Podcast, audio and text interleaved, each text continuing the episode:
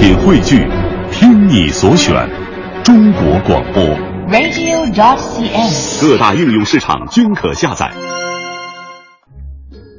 各位收音机前的听众朋友们，大家好，欢迎您收听今天的露天电影院，我是张远远。首先还是介绍一下今天来到节目中的两位嘉宾。大家好，我是橙子。大家好，我是陆之宇。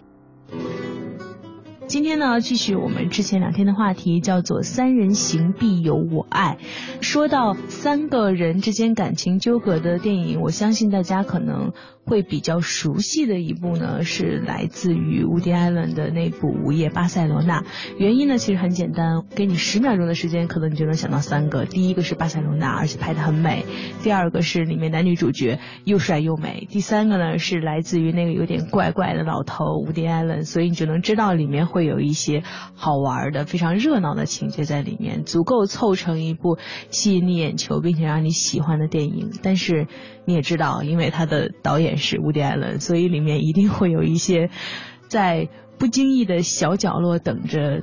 打败你、打垮你的一个可能有点悲观的念头在里面。那今天就让我们来一起看看这样的一部围绕在巴塞罗那的故事里，又有着怎样的三个人之间的情感纠葛的故事。其实这个故事真的是对于熟悉乌迪·艾伦电影的人来说，算是继他有《午夜巴黎》还有《爱在罗马》等这种系列之后的有关于可以算是。有点爱情清新的风光片的这么一系列的片子，很多人说这是 Woody Allen 晚年比较轻松自如、放松的作品，因为他终于突破了自己那种对纽约的某种舒适区，而来到了这些风景如画的地方。尤其西班牙的巴塞罗那，又是这种热情的拉丁民族，带有着这种浪漫，然后一些超越。界限、禁忌带有的这这些色彩，热情非常美好。这是乌迪·艾伦说是写给巴塞罗那的情书吗？如果大家看过这部电影，就会知道，这真的是按照一个情书的模式来拍的。不管是从风景，还是从演员的选择，嗯、甚至好像我看这个影片的背景，他们花了几个月的时间，就是为了把巴塞罗那所有非常著名的景点全都收录到这个电影里面，同时还在巴塞罗那非常著名、非常高级、环境好的餐厅。也分别取景，所以如果说是轻喜剧类型的爱情风光片也不为过，嗯、因为其实这部电影当中，你确实能够看到巴塞罗那最美的一面。但除了这个风光和餐厅、私人飞机这些高大上、特别 fancy 的东西之外，我想这部电影还是有 Woody Allen 一贯有的这种知识分子、中产阶级。哲学，我会叫他哲学家，但可能有些人觉得有点过誉的这些东西在，嗯、因为我大概大学的时候吧，第一次看这部电影，完全一头雾水。之后再看这部影片的时候，真的觉得他是确实成人对感情的一些非常细腻的把握和一些观察，非常有意思。所以其实你在大学的时候，嗯，在看这个感情关系的时候，可能一定程度上还不太了解伍迪·艾伦当时在想的这种非常纠葛的感情关系，不了解他的幽默、讽刺，他的洞察。在我看来，《午夜巴塞罗那》这部片子，因为是讲关于西班牙的嘛，除了风光之外，它其实对风土人情，还有西班牙那种特有的活力四射的、很热情如火的那种风格，它也是有呈现的。这个片子的节奏就是那种。热情如火的那种感觉，嗯、然后跟他的另外几部风光片，像《午夜巴黎》，《午夜巴黎》就体现了巴黎特别优雅，包括他的台词都写的特别美，而且他的那海报还是以梵高的那个星空作为海报，嗯、就是他很体现那个城市的特色，包括罗马也是，就把罗马那种很古老的那种。东西都呈现转角就能够遇到历史和文物，对，他就塞入很多宏大的历史，然后通过跟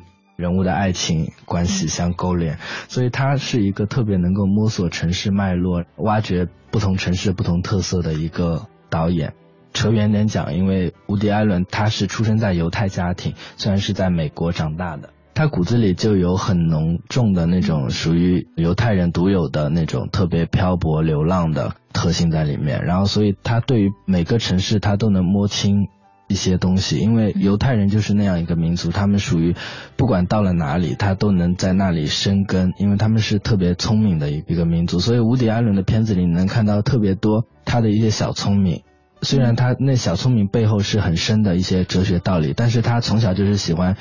讲笑话。看他的书里面，他说他每天在地铁上坐一站能想一个笑话，然后坐两站想想两个，然后十站坐过他就能够凑一本书，属于那样的一个特别段子手。对对对，现在来说就是段子手，但是他的笑话。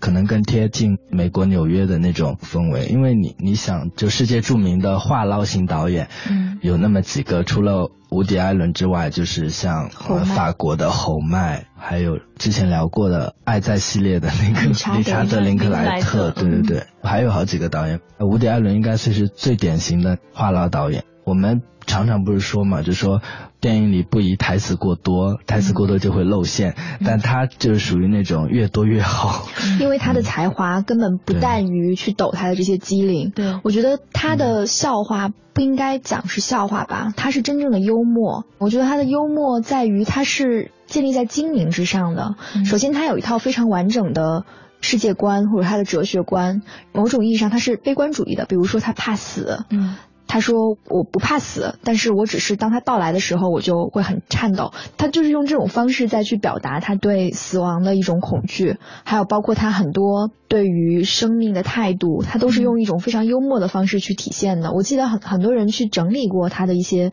台词，非常非常搞笑，但是他从这些幽默的台词当中，能够发现他用讽刺的方式在说，比如。”呃，另外一个我印象比较深刻的是，他说，呃，生命分为两种，一种是恐怖悲惨的，另外一种是 miserable，就是有一些忧伤的。那那种特别恐怖悲惨的，就是那种生活在轮椅上的人，他们因为横遭变故，于是就变得非常非常的悲惨。但是大部分人都是属于那种 miserable 的，就是生活的很有点忧伤。但是你应该感谢，因为你不是那种生活在轮椅上的那那一群人。所以他对于世界的人生观是建立在这个悲观的基础上的。但是他在这个悲观上面，他能够用一些幽默来玩转它，所以。最终呈现的就是一种机智和嗯一种豁然，因为既然你都可以调侃你的生活，调侃你这些洞见，那就说明没什么是可以真的击败你的。所以这是我越来越觉得 Woody Allen 是一个我们可以去不断的去再重新发现、再重新审视的一个导演。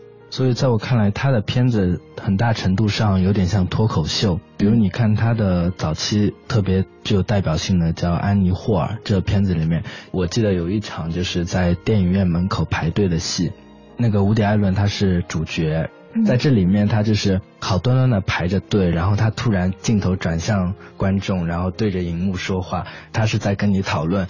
费林的电影跟谁的电影哪个更好看？就他也是属于费林的粉丝，他是很多欧洲大师导演的粉丝，然后他也会把很多。电影文化里面的一些东西带入到他自己的电影里面，然后也会加入什么各种历史、军事、文学，什么基本上包罗万象，都是通过他自己一个人的单口相声来呈现。因为 Woody Allen 在早期其实是做脱口秀的演员的，就是他自己是靠说笑话为生的，然后之后才拍了一些比较早期的那些古装片啊。但是确实是从安妮霍尔、呃汉娜姐妹这些以纽约为背景的电影中，他成为了一个知名的大导，拿了很多奥斯卡的奖，就是因为他对这个中产阶级的这个透彻的了解，对透彻的了解，然后又用能用这种讽刺的方式去表达出来。我相信单独是说这个人是脱口秀曾经出身的，你就应该知道，在他的片子里面一定少不了抖机灵的部分。但是他这个抖的这个机灵，让你觉得又机智又讽刺。但同时，我相信橙子刚刚说的是，他最后会给你一些希望哈。那可能是因为你是那种会很有希望、很阳光的这种个性。如果说你是一个挺悲观的个性的话，我觉得伍迪·艾伦还是每次在抖完机灵之后，还是给你一拳的那种。因为他本身真的还是有点悲观的，所以从他电影里面，你似乎能得到一个，就是世界上没有什么完美，所有的美好的假象背后一定是有你不知道的东西在的。就是在他在你看的里面，似乎好像一直是在给相信世界上有王子公主的小姑娘们一记重拳，就是省省吧，王子说不定就是黑暗势力派来的假王子。因为你看他伍迪·艾伦他自身的形象就是比较卡通的那种感觉，就他平时就眉头紧锁的，然后有点神经兮兮的，然后有点紧张，有点焦虑，又有点忧郁，又有点拒人一定距离之外，但是同时又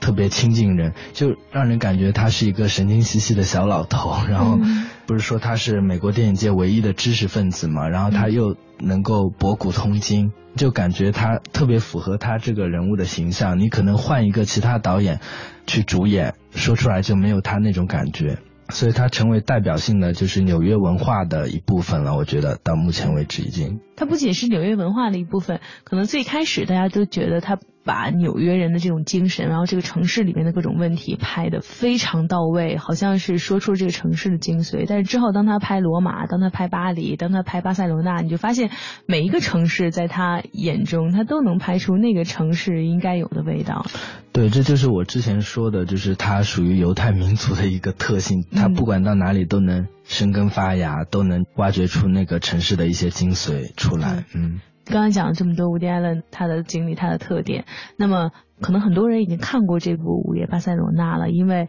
这里面的主角之一斯嘉丽·约翰逊也是最近几年应该说是红的发紫的女影星之一了。但如果你没有看过的话，不妨让大家在这个时候设想一下，展开自己想象力的小翅膀。那么，伍迪·艾伦这样一个有点怪怪、有点神经质的，被誉为是最啰嗦的之一的电影导演，他会怎样呈现一个三个人之间感情纠葛的故事？其实，说到。感情，或者说甚至这个性的这种关系的探讨，一直好像乌迪安伦也没少做。就是他这这种有关于情感啊，有关于这种我们不得不去直面的题材，他好像一直在讨论。但是在这部《午夜巴塞罗那》里面，他好像就更往前了一步，讨论了就三个人之间的这种感情关系，甚至其实不是三个人。我觉得最好玩的地方是在于，在这个电影里面，甚至可以看到可能是四个人，甚至五个人之间的这种感情纠葛。格的关系，其实说到这个故事情节呢，电影一开头其实就挺有点疯狂片的这种味道的。其实说的就是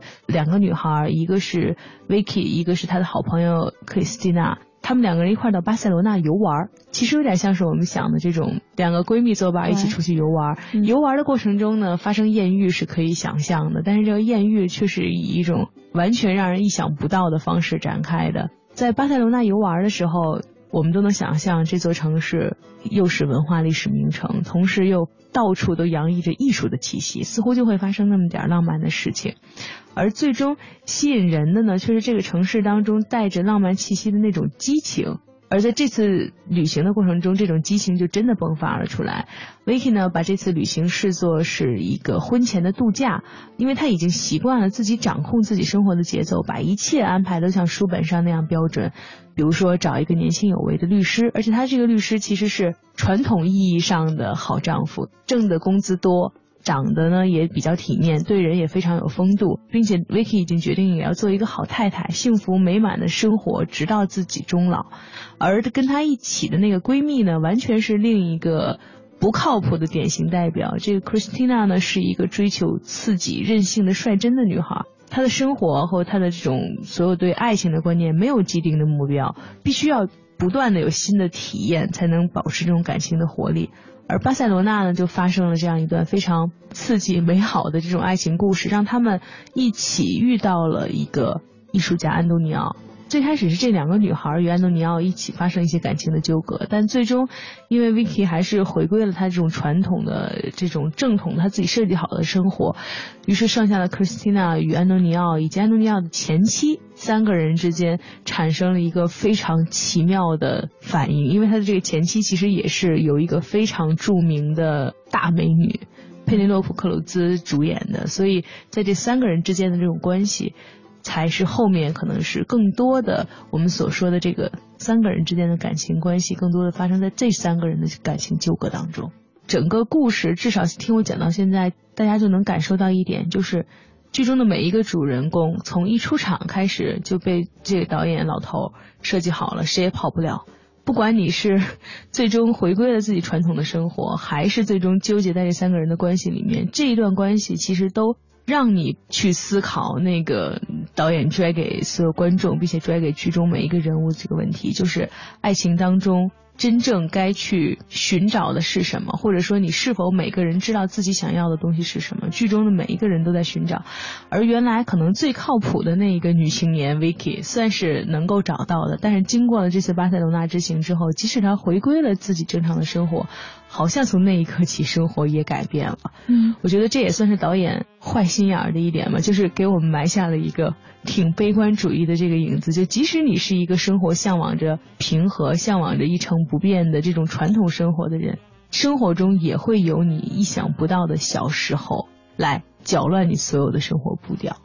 这部电影说到这儿，让我最意外、最惊喜的就是，除了 Woody Allen 的知识分子的絮絮叨叨和他的一些洞察，是正是在于这些搅乱这些。三个人关系的出现，但永远有一个，就像三角铁一样，有另外一个物件、一个声音，然后去打乱一些平衡。最一开始是 Vicky 和 Christine 跟这个安东尼奥他们三个人的关系，但有另外一个弦外之音是他的前妻，就这个前妻是一个很神秘的存在。为什么跟安东尼奥这么相爱，但是最后却导致要拿着一把刀子刺杀自己的丈夫？那之后这个前妻的出现呢？Vicky 就变成了那个弦外之音，他跟这个安东尼奥发生了关系之后，但是他却离开了，变成了 Christine 跟前妻以及安东尼奥他们的三人关系。于是这个 Vicky 又变成了这个弦外之音。那包括甚至在 Christine 打算离开三人关系之后，这个一成不变的这个律师，这个代表着正统。正常，嗯，这样的一个人，他又变成了一个弦外之音。就听到 Christine 讲他们的这个特别前卫的三人行关系的时候，他在里面做出来非常有意思的一些动作，就是好，我我现在不去评判你，他举起举起双手说现在我不去评判你，但在他的眉宇当中，你你会看到评判的 味道，你会看到这种评判就是。很有意思的就是乌迪艾伦在这其中去不断的调整他观察的视角，然后又有另外一个外部的视角，然后在审视这段关系，所以就让整个的这个情节非常流畅又非常生动。而且在他这个不管是主线还是这个旁线里面，人们都很难做到独善其身这回事儿，就是。你很难做到自己真的是冷眼旁观，总有那么一件事情把你也拖下去。你永远可能不知道下一个瞬间自己可能原来设想到的美好的爱情故事会是怎样的。可能对于 Vicky 来说，虽然他回归了自己的算是正途吧，但是从此以后那个疑问的种子就在他心里面种下了，就是我要的到底是什么？我觉得最让人觉得又有一点好玩，但是又有一点难过的地方就在于，好像剧中的每一个人原来都不知道自己真正想要的是什么。Vicky 好像是本来是最坚定的追求自己的幸福，而且知道自己想要的到底是什么的那一个人，但是经过了这一连串的事情之后，好像最后他也不清楚了。而里面的一个呃上了年纪的一个女性，好像。维持着自己挺好的这个挺体面的生活的同时，拥有着自己的一个情人。我觉得一定程度上，按照这个人物逻辑推的话，我觉得 Vicky 即使跟自己这个公众意义上的好丈夫再重新回家结婚过日子之后，可能说不定再过十几年，她也会变成那个女性那样，就是可能会拥有一个隐秘的故事和另外一段生活，但是。在其中追求着自己内心对于未知或者对于刺激的这种向往，所以一定程度上也算是导演悲观主义的一次大成功。对，在我印象中，伍迪·艾伦他在欧洲也是很受欢迎的一个导演，因为很少有欧洲影评界包括评论界他们。会欣赏美国的电影，因为在他们眼里，美国电影都是爆米花电影，都是不用费脑的。但是，伍迪·艾伦在他们的心目中地位也是挺高的。因为像在欧洲比较著名的，像安东尼奥尼，他比较兴奋说：“哎，生活的本质是虚无。”像这种观点会比较多。但是在伍迪·艾伦电影里，我看来就是他会带入很多不同于往常导演一般会表现美国梦嘛。但是，伍迪·艾伦的表现梦的形式一般都是白日梦。梦一般都是发生在夜晚的，但是《无敌艾伦》电影里面很多场景都是基本上是在白天。像这个《午夜巴塞罗那》里面，他们是通过一次旅行有艳遇这种形式造梦。但是像他其他一些片子里面，包括在曼哈顿，还有像开罗紫玫瑰，开罗紫玫瑰比较典型的就是通过一场电影，观众进入了电影，电影里面的人物进入了观众，就是属于那种白天无缘无故就发生在纽约街头的那种事儿。然后像他独家新闻里面。有一段是魔术表演还是什么，舞台上的演员突然就消失不见了，然后伍迪·艾伦自己到舞台上转了一圈，然后就有那种可能挺好玩的一些东西，他就是通过在大白天发生的一些虚无的事情，然后来体现他对白日梦的一种呈现，然后像在他安妮霍尔那个片子里面也是更加明显。刚刚我提到了说，伍迪·艾伦他是一个话唠型的导演嘛。刚刚提到了侯麦，但是我更想说的是另外一个韩国导演叫洪尚秀，然后他的片子里面有特别标志性的说表现韩国人的那种，也是通过爱情的方式，然后基本上都是每一个男人都是很花心的，然后它里面有一些就说怎么样男人哄骗女人上床，然后之后又发展第三段恋情怎么样。比较好玩的一点是，洪尚秀有一个片子叫《懂得又如何》，呃，吴迪·艾伦又有一个片子叫《怎样都行》，然后我觉得这两个标题就特别有对应性。洪尚秀也是可以说吧，有一些话唠，很多场景。吹水，就是对，很容易让场景发生在一个比如说巷间的一个酒馆里面，然后两男两女对坐，然后你会知道这两男两女之后会发生各种各样的关系，然后回到了这个房间，呃，或者一个人的家之后，一个男生可能在雪天里面要出去买一包烟，可能他出去之后，他的思维，他的爱情就已经转移给另外一个女人了，但是又同样能够。展现一些很细微的在男女感情当中的一些很真实的东西，可以说，所以光是洪尚秀他的影片的名字就和伍迪·艾伦还真的能够做一些类比，包括《男人的未来是女人》，对对对 还有在异国哈。听听刚刚那个片名，我不知道是不是我感觉的对啊？你看，懂得又如何和怎样怎样都行，其实挺悲观的，就是那个感觉里面有那种特别无力感，好像是以那种调侃的方式。怎样都行，然后懂得又如何？好像是很放松，好像是一切都过去了。甚至当你一般说到 whatever 的时候，就是耸耸肩过去了。但是事实上，怎样都行和懂得又如何，听起来真的是一种。无可奈何之后的但我很想，我很想接一个，就是在怎样都行之后，还有他另外一部片子，中文名叫《偶遇陌生人》，但英文特别生动，叫做 You Will Meet a Dark Tall Stranger，就是好吗？无所谓，怎样都行，你会遇到一个不怎么样的人的。所以其实这种可以说在他们这个里面有一点点幽默的，有一点点这种可能跟我们之前说的那两个稍微有一点沉重。第一部说西蒙巴黎。可能涉及到一个历史时期、一个革命时期的故事，然后之后的《布达佩斯之恋》又掺杂了二战的整个的这个背景。那跟他们比较起来，《午夜巴塞罗那》算是一个非常阳光、阳光的，然后至少养眼的一部电影，因为它其实算是没有情色镜头，但是又把这种情色的部分拍的最让人觉得很受到挑动的这么一部电影。之前看到一句评论很有意思，就是说看到这部电影的人有多少人是冲着斯嘉丽·约翰逊和佩内洛普·克鲁兹两个人的这个感情戏去的。那当然，如果大家说否认的话呢，那我们就不说别的了。我觉得这个片子照你刚刚形容，用一个词概括就比较活色生香。可能也跟就因为是拍西班牙这个风土人情有关系嘛，然后就让我想到西班牙最国宝级的导演阿莫多瓦，他的片子就是都是比较活色生香的。当然他情欲戏可能更大胆，但都是那种能够激发人一些内心欲望的那种呈现，而且色彩都是特别明艳。而且这个片子里面也用到了佩内洛普克鲁兹，也算是阿莫多瓦的御用演员。因为这个《午夜巴塞罗那》是二零零九年嘛，三年前二零零六年的时候，阿莫多瓦正好有个片子叫《回归》，佩内洛普·克鲁兹他也是主角嘛。我还记得当年戛纳电影节的时候，这个片子获了一些奖，然后最受关注的应该是那个最佳影后吧。然后当时就是呃王家卫当的戛纳评委主席嘛，他就一时兴起颁了好像五个影后就是给他们，就是他们一群人集体拿了影后。那片子里面确实也是特别热情奔放的，然后就特别体现西班牙那个民族女性的一些特征，就是她们特别接地气，而且她接的地气是地中海的那种地气，特别坚韧不拔，保持着那种西班牙本土女性那种特别外柔内刚的那种风格。午夜巴塞罗那里面这几个女主角也都是这样，然后包括那个男主角哈维尔巴登，他也是属于那个西班牙的嘛，帅哥。对对对，然后我记得就在午夜巴塞罗那这片子前一年还是前两年的时候，他正好演了一个科恩兄弟的片子，叫《老无所依》。那两年就是哈维尔巴登跟佩内洛普克鲁兹在好莱坞特别火，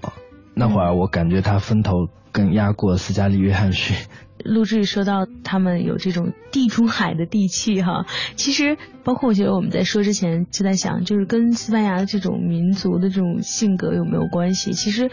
从语言的这种语感和节奏也能感受出来这个民族特别鲜明的特征。就包括里面我看有很多人评论说，佩内洛普克鲁斯在里面可能最性感的地方，正恰巧是。他非常大声的吵嚷，或者说跟他的这个前夫发生争执的时候，或者说呃他们两个人用西班牙语非常快的在说话的时候，就让你觉得好像两个人是在争吵。但是其实这也表明了，就是这个语言非常有生气，并且非常有这种生命的活力的部分。能说出这样就是有这种节奏语言的地方，一定人是特别热情的，能做出这些事。之前在。另外一个地方进了一个西班牙菜馆。菜馆的这个服务生他自己不会说当地的语言，他只会说西语。嗯，于是就是当我想去询问这些的时候，他就一串一串，然后说了一堆一堆我听不懂的词。但是当时给我的感觉是非常的跳跃，非常的生动，是跟你最后吃到的那个海鲜饭是一个味道的。但是后来我也听有人去吐槽西班牙语，就是如果你到一个比如说特别知名的景点，比如希腊或者是什么地方，如果当地特别大声的在吵嚷的那种旅行团，一定是来自西班牙的。不过，呃，就是最近我们金鱼放映室有个成员嘛，叫阿暖，他正好去西班牙，好像交换嘛，一年。我不知道他是什么感受。当时我问他，他说西班牙人特别慵懒，他说都是睡到下午才起来，电影院里也没什么人。但是我觉得其实慵懒本身可能跟热情是并不冲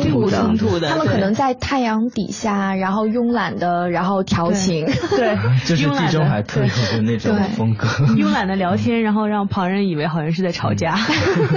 不光是西班牙，其实南美整个民族都有那种非常热情。我们在聊之前，前志宇非常开玩笑的说，就女孩看起来像是女汉子一样，但是如果你真的看到南美地区的这些女汉子们，她们反倒给你呈现出了一种是世界上少有的性感尤物女汉子们。其实，呃，西班牙跟南美的很多国家还真是有关系的，像比如墨西哥、巴西什么的。嗯，因为西班牙有个导演叫布努埃尔嘛。因为西班牙是殖民国家嘛，然后他以前就是占领过南美的很多很多国家，像墨西哥什么，布努埃尔就以前跑到墨西哥拍了很多片子，所以他们南美的很多风土人情跟西班牙。包括葡萄牙那些国家就很有相关性，我感觉，嗯，尤其是在最近几年，你看，不管是在那个电影里面，还是在美剧里面，然后凡是出现这种南美形象这种女演员，最大特征是英语说的奇奇怪怪的，然后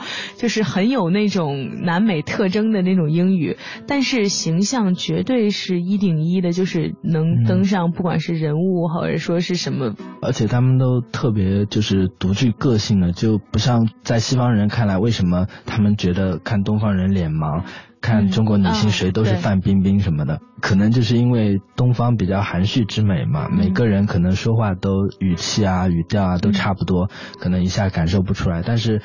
像西班牙人，他们就是特别独具个性，很奔放。我记得我以前在看那个《回归》这个片子的时候，当时看的是。呃，有字幕的嘛？它里面有五六个女主角嘛？她每个主角讲话都是用一种颜色的字幕，比如说就是演妈妈的那个角色是红色字幕，然后比如佩内洛普克鲁兹那个角色是绿色字幕或者什么。我举个例子，就他每个人都独具个性。然后我以前还写过一篇，就用颜色来分析他们每个人不同个性的文章，我觉得还都能找到对应的点。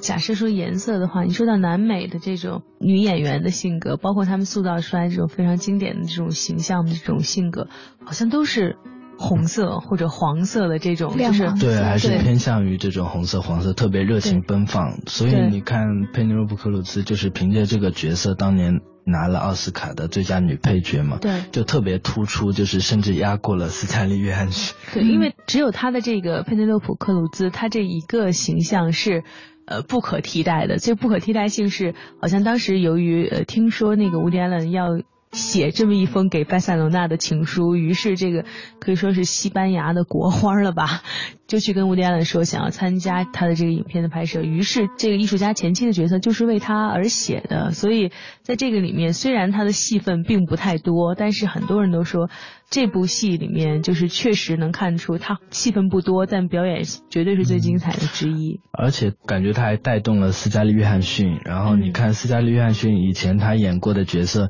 像《迷失东京》，特别文艺的那种女神范儿那种感觉。但是后来他又演了像黑寡妇，像那《美国队长二》里面黑寡妇就特别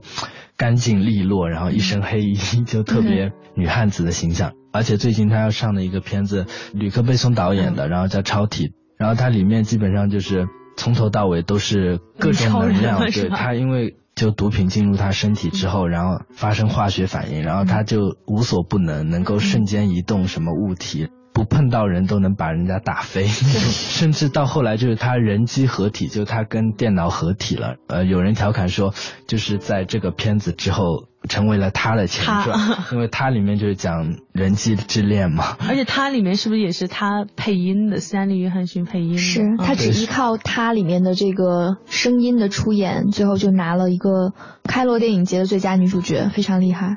既然说到了斯嘉丽·约翰逊的话，其实也可以提提她在很多无迪·艾伦电影里面的作用。甚至有人说斯嘉丽·约翰逊是无迪·艾伦的灵感女神。不过，确实，虽然她参演的无迪·艾伦的片子不多，但是每一部虽然都不是她的成名作，但是通过无迪·艾伦的电影，确实让人们又看到了她非常亮眼的一幕哈。不过反过来来看的话，其实一定程度上。倒觉得吴迪安伦给他塑造的形象，并不是像我们想的，就是给自己心中的这个灵感女神塑造的这种高大上的形象。好像每一部斯嘉丽·约翰逊和吴迪安伦合拍的电影里面，最好的结果就是逃过一死。如果不好的话，就像赛末点那样，最后感情生活都失败，然后还难逃一死的。所以其实像吴迪艾伦，包括像韩国的洪尚秀，他们其实骨子里都是。比较悲观的，为什么他们接二连三的一年能拍那么多电影？我觉得他们就是无时无刻不在思考，就是一直在探索爱情这条路应该怎么走。可能这个话题就是到老都挖掘不完的吧。对任何人来说都是这样，他们就是比较热衷于这样的挖掘，不停的探索，不停的拍片，然后去研究一些问题，结果研究出来是。怎样都行，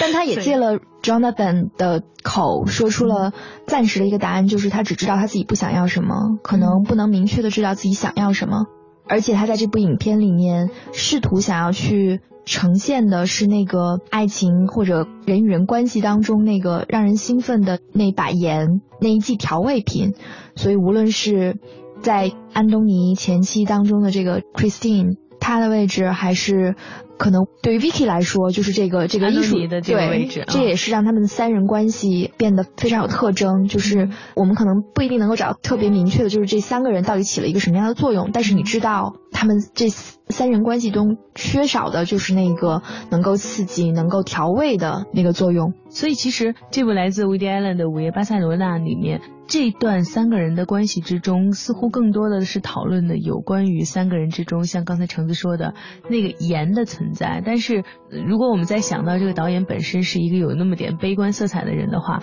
说不定这个盐都不一定是盐的存在，而是毒药或者像是罂粟的这样一种存在。非常诱人，让你又好像难以戒掉，但是，一旦沾染上之后，你就从此以后再也无法回归原来的那种状态。而到底是否要选择这样一个或者是盐，或者是毒药的方式来调剂你的生活，这种呃感情当中是否真的具有一个平和的，或者说一个真正的完美的状态？就像 Vicky 最开始所向往的完美生活一样，那种完美是否真的在生活中无法达成呢？这个问题可能在 Woody Allen 那里给我们的是一个悲观的答案，但是在你心中，或者说在我们每一个人的心中，也许都会有着属于自己的不同答案。所以不论无论你是想要探索有关于爱情可能性的方式，又或者是想感受那份来自于地中海的非常热烈的阳光，都不妨来看看这部来自于乌迪安伦的《午夜巴塞罗那》。感谢您收听今天的节目，欢迎您明天同一时间继续收听露天电影院。